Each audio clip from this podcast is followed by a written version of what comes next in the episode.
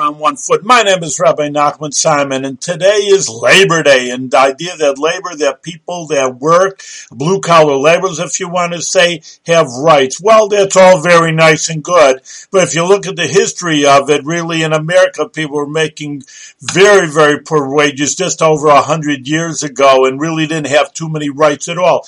But again, look at the Torah, and the Torah has three thousand three hundred years ago gave workers so many rights. They can, first of all, they could rest on the Shabbos. You're not allowed to have them work. And number two, that, that they have to eat while they're in the worker in the farms, that they're allowed to eat their produce. And of course, you can't be abusive to them and overwork them and not punish them. And this is all from the Torah. The Torah had rights for people way before the Western society thought that the workers have good rights.